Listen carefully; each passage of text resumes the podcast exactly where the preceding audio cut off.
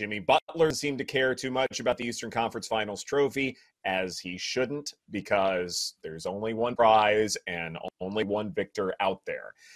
So, when it comes to why Miami's in this position in the first place as an eight seed, a lot of it has to do with their three point shooting.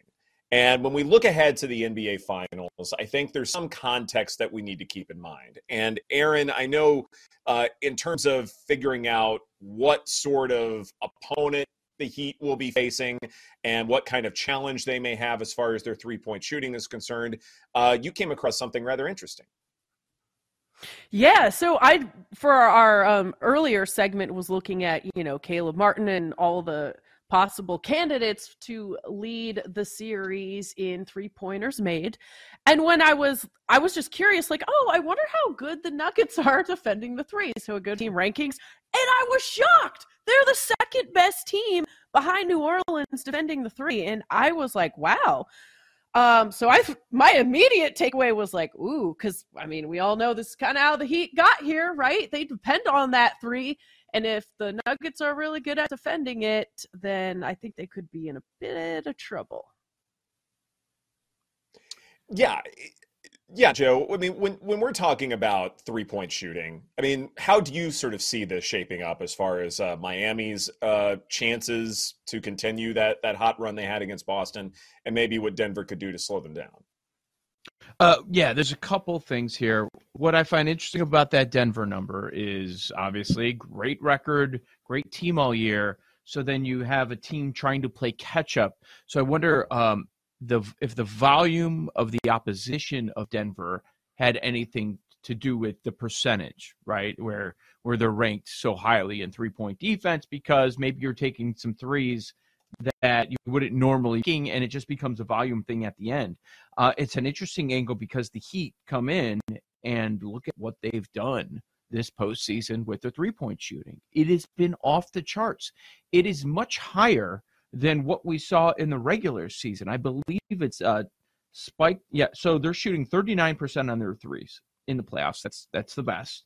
And during the season they shot 34%. So is negative regression going to set in a little bit here? Continue this. Uh, a lot of changes with the with the players that were on the court from the regular season to the postseason. Same thing with the number of minutes that were logged. So I wonder. I don't want to go too far with the Denver three point defense. Obviously, they're going to game plan for it, right? Because that's how the Heat have been winning. They're hitting these threes. So they're going to defend it, but I, I wouldn't say that okay, now I'm going to fade Miami Heat players because they've been so terrific from the side, and they they know they're going to get killed in the paint. I mean, there's just no way around it, right? I mean that that mm-hmm. Jokic Bam matchup eh, with their history and the size of the bigs that the Heat have at their disposal is just a huge mismatch. So I, I would think it's going to be a way that Spoelstra is going to attack them.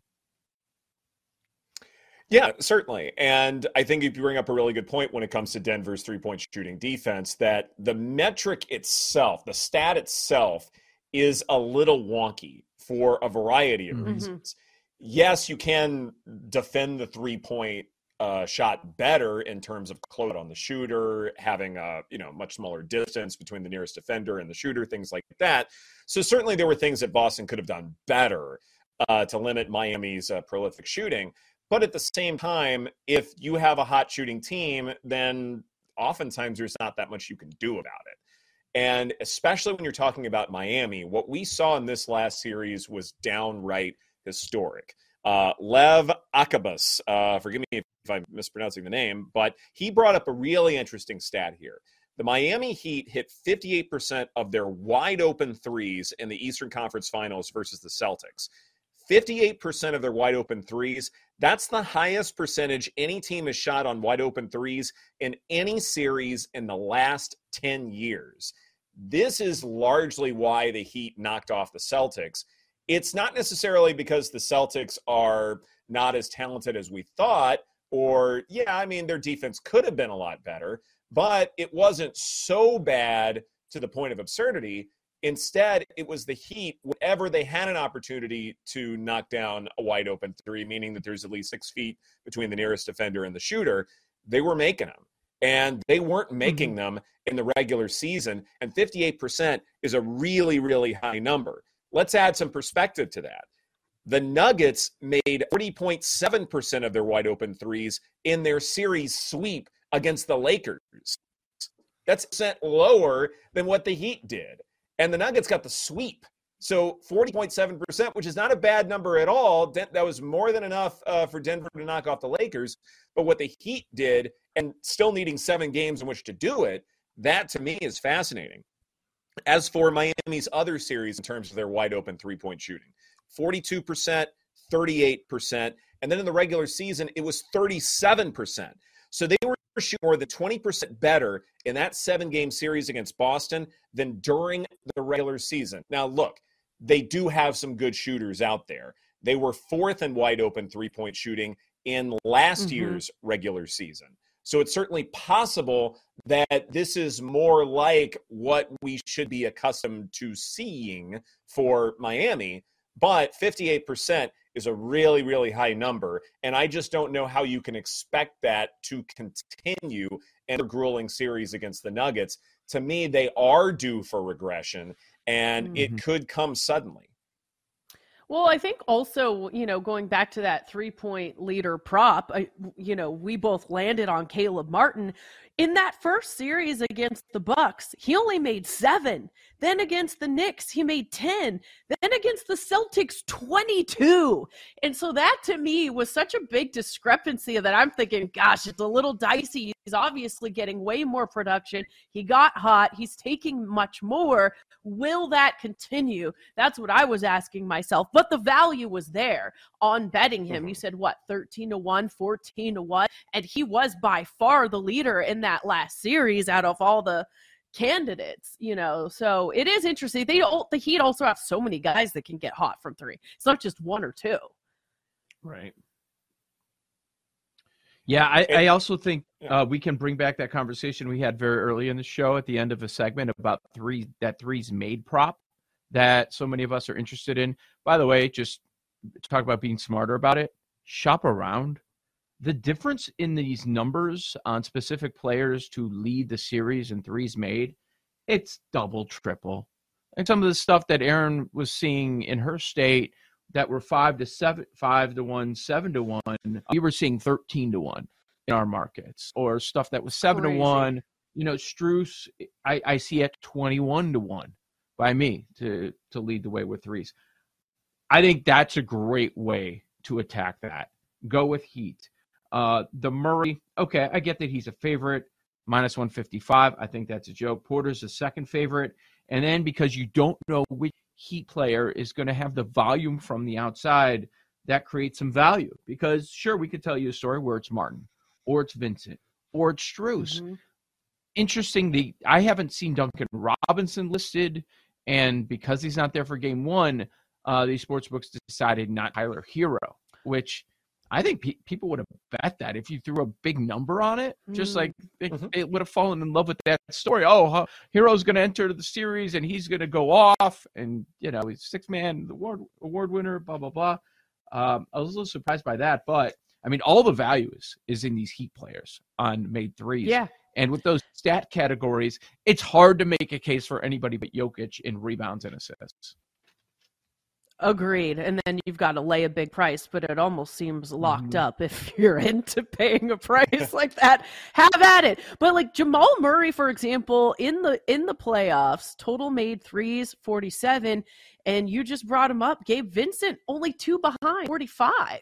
So there there's value on Vincent and Martin here. And it I, I certainly think one of these guys could get it. Two thoughts. Number one, something that uh, in one of our previous segments that I think is really, really important here. The Nuggets get off to fast starts. And assuming they continue to get off to fast starts, that means that the Heat have to play catch up. And how do you play catch up? You shoot a lot of threes. And so the percentage may not Mhm. necessarily be high because they're having to hoist a lot of them.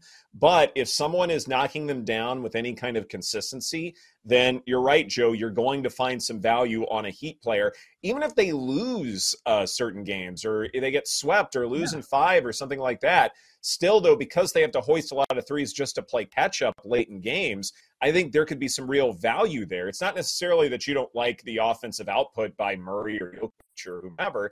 It's that the Heat will be forced to shoot a lot more threes, and so definitely find your find your favorite Heat player and go after it because I think that makes a lot of sense. The other thing too, and this is something that Dean Oliver, the dean of basketball analytics, has talked about a lot. If you're looking at specific stats and you're looking at say variation from one season to the next, just field goal percentage just field goal percentage, not three point shooting or anything like that. Field goal percentage, that's one of the least reliable stats from one season to the next. Then you make it three point shooting, whether it's wide open or not, and it's one of the least reliable in terms of predicting how well a player and a team will do from one season to the next. And especially if you're going from the regular season to the playoffs, what the Heat did may not have been totally unexpected, but what would be unexpected is for them to sustain this torrid run in, in terms of shooting threes, Aaron. Yeah, I mean, I think it's going to be interesting it, from the three point um, standpoint because all these other, you know, stat categories, it seems more obvious, but this is the one that's open. Mm-hmm. Yeah, for Oh, sure, Joe. that's and, and that's just it. Yeah. Yep. hmm Yeah. Even though the Heat, you know, chances are it won't work out for them in this next series, at the same time, there's ridiculous value because we are assuming regression to the mean. If for some reason it doesn't happen, then definitely saddle up with your favorite Heat player and see if you can find some value. This is BetQL Daily presented by BetMGM. Coming up next, Kenny Ducey will join us to talk all things baseball, and we'll get a little French Open from him as well, right here on the BetQL Network.